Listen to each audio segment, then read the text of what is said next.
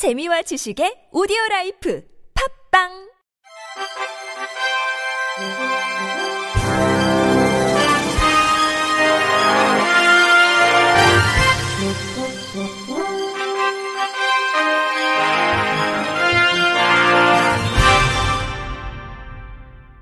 청취자 여러분 안녕하십니까? 9월 23일 금요일 KBIC에서 전해드리는 생활 뉴스입니다.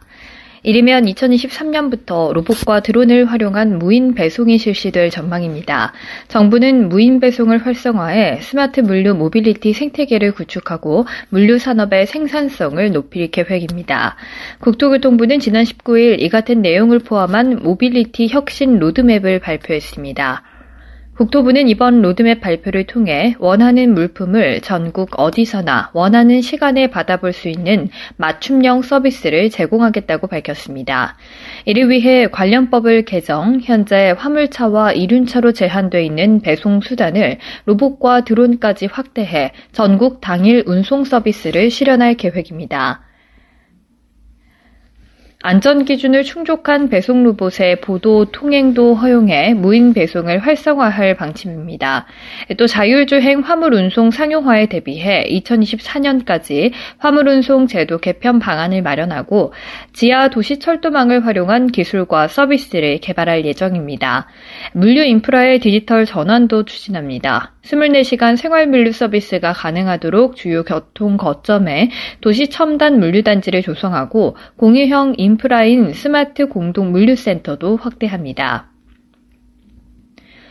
도심 내 근린 생활시설에 소규모 주문 배송 시설 입주를 허용하는 한편 대규모 개발 사업 시 생활 물류시설 용지 확보 의무화 등 인프라 확충 제도 마련에 나섭니다. 이 밖에 물류 스타트업 육성을 위해 단계별 지원 프로그램을 운영하고 DNA 플러스 융합기술대학원을 통해 고급 인력 양성을 지원합니다. 물류산업발전 기본법 제정도 추진해 산업 경쟁력 강화법 기반을 마련할 계획입니다.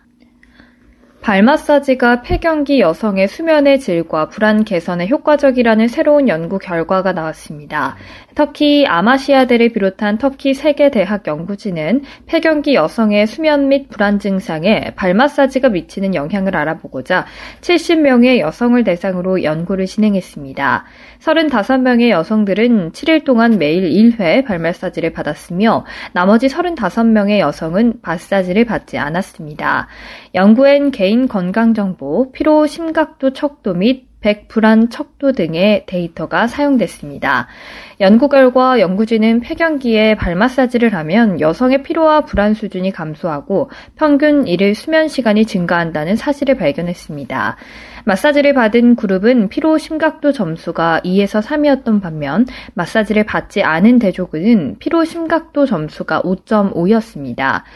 백불안 척도에서도 대조군이 더 높은 점수를 받았습니다. 마사지를 받은 그룹은 26점, 대조군에선 36점이 나왔습니다. 두 척도 둘 다 점수가 높을수록 피로와 불안 수준이 높다는 것을 의미합니다. 하루 수면 시간은 마사지를 받은 그룹이 그렇지 않은 그룹에 비해 1시간 더 많았습니다.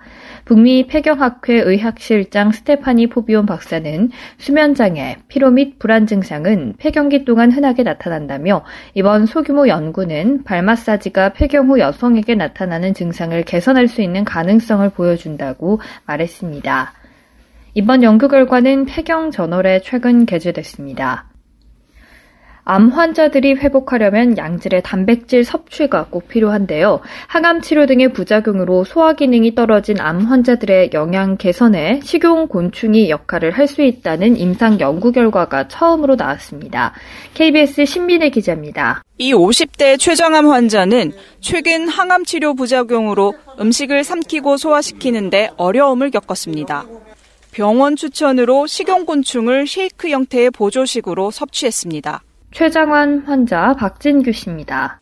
제가 먹을 수 있다는 그 자체로도 이제 감사한 거죠. 밥을 못 먹으니까 이 먹는데 전혀 부담이 없고 그래서 편하게 먹었습니다. 농촌진흥청과 강남 세브란스 병원 연구팀이 항암 치료 중인 최담도암과 간암 환자들에게 식용곤충 고소해를 두 달간 섭취하도록 했습니다.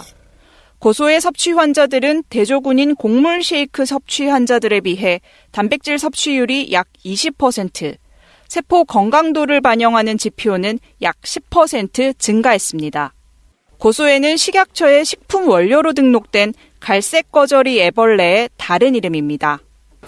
고소의 영양 성분은 단백질 51%, 지방 30%, 탄수화물 14%로 특히 단백질 함량이 소고기나 대두보다 높습니다.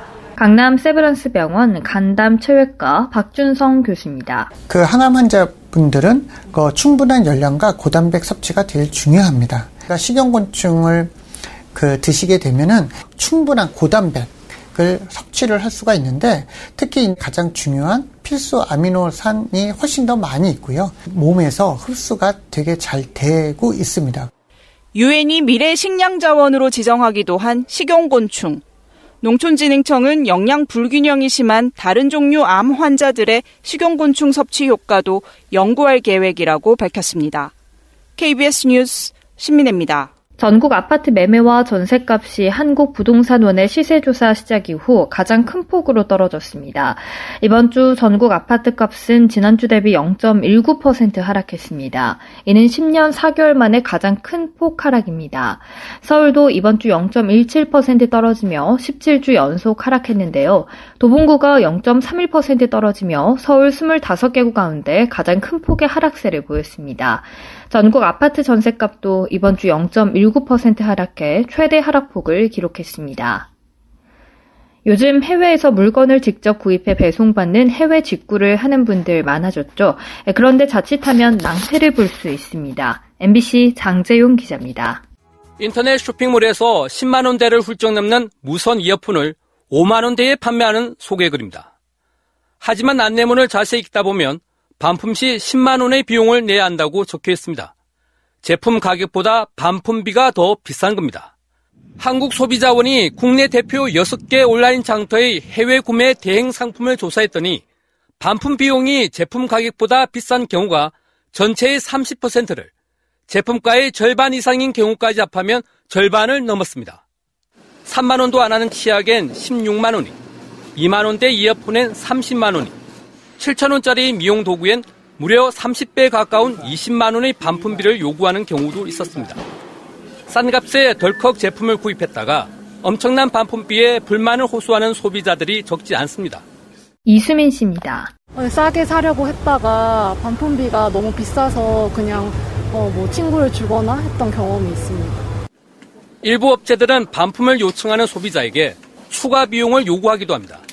갑자기 배송비를 올려받는 등 10곳 중 7곳은 실제 반품 비용을 기존 안내와 달리 받았고 반품 주소가 실제 주소와 다르거나 상품이 국내에 있는지 해외에 있는지 정확하게 안내하지 않는 곳도 많았습니다. 해외 출구 시 유의해야 할 점은 또 있습니다. 미화 150달러 초과, 미국은 최고 200달러를 넘는 제품을 살 때는 반입 신고를 하고 일정 비율에 따른 관세를 내야 합니다.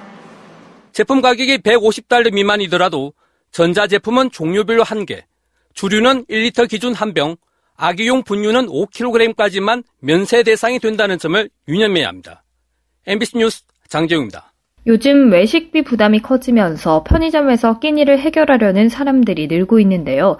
편의점 업계가 간편식 신제품을 잇따라 출시하고 있습니다. 한 편의점은 나트륨 함량을 30% 낮춘 삼각김밥 제품을 출시했고 또 다른 편의점들은 재료의 품질을 높인 프리미엄 햄버거를 내세워 패스트푸드 시장에 도전장을 내밀었습니다. 고물가 시대 몇천 원의 한 끼를 해결하려는 알뜰족들을 잡기 위한 편의점 업계 경쟁은 더 치열해질 것으로 보입니다. 끝으로 날씨입니다. 주말인 내일 아침 기온은 더 내려가겠습니다. 내륙을 중심으로도 쌀쌀하겠는데요. 아침 서울이 12도가 예상돼 오늘보다 3도 이상 낮겠습니다. 낮 동안에는 서울과 전주가 24도까지 오르면서 일교차가 크겠습니다. 이상으로 9월 23일 금요일 생활 뉴스를 마칩니다. 지금까지 제작의 이창현, 진행의 박은혜였습니다. 고맙습니다. KBIC.